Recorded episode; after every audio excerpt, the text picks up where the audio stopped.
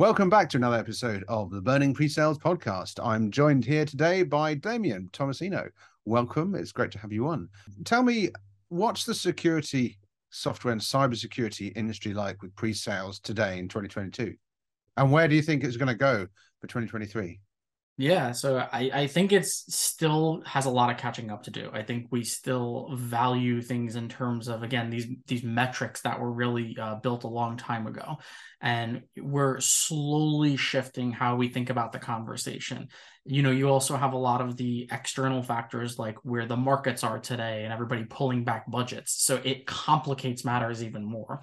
I think 2023 and beyond, I really see cybersecurity sales in general starting to move more towards enablement and having conversations with buyers instead of traditional, you know, hard cold calling or hard selling.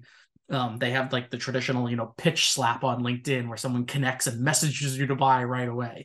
I think these tactics are really starting to die off as more and more buyers see the controls really in their hands.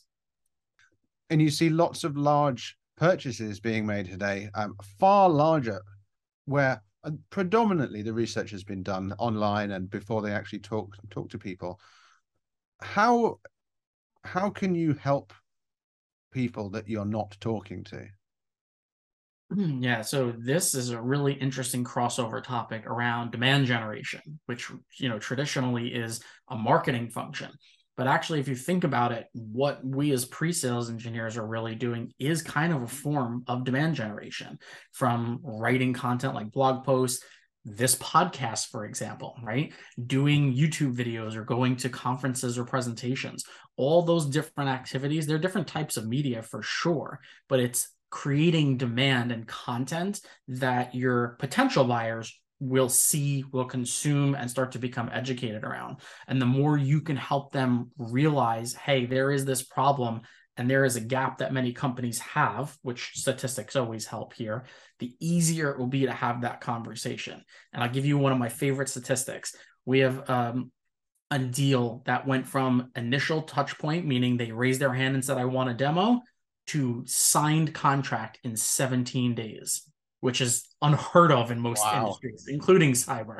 And I'll tell you, the secret to it is there was no secret. The person came in well-educated, understanding the space really well, knew exactly what they needed, and understood what we offered and our value proposition.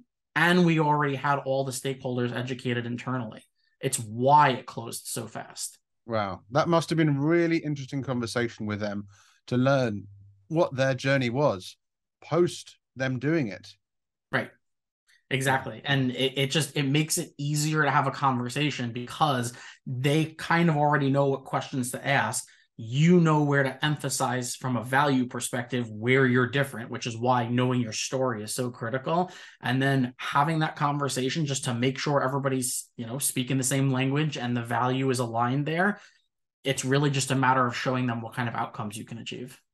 Amazing. Thanks so much for coming on. Look forward to inviting you back to Burning Pre-Sales podcast very soon.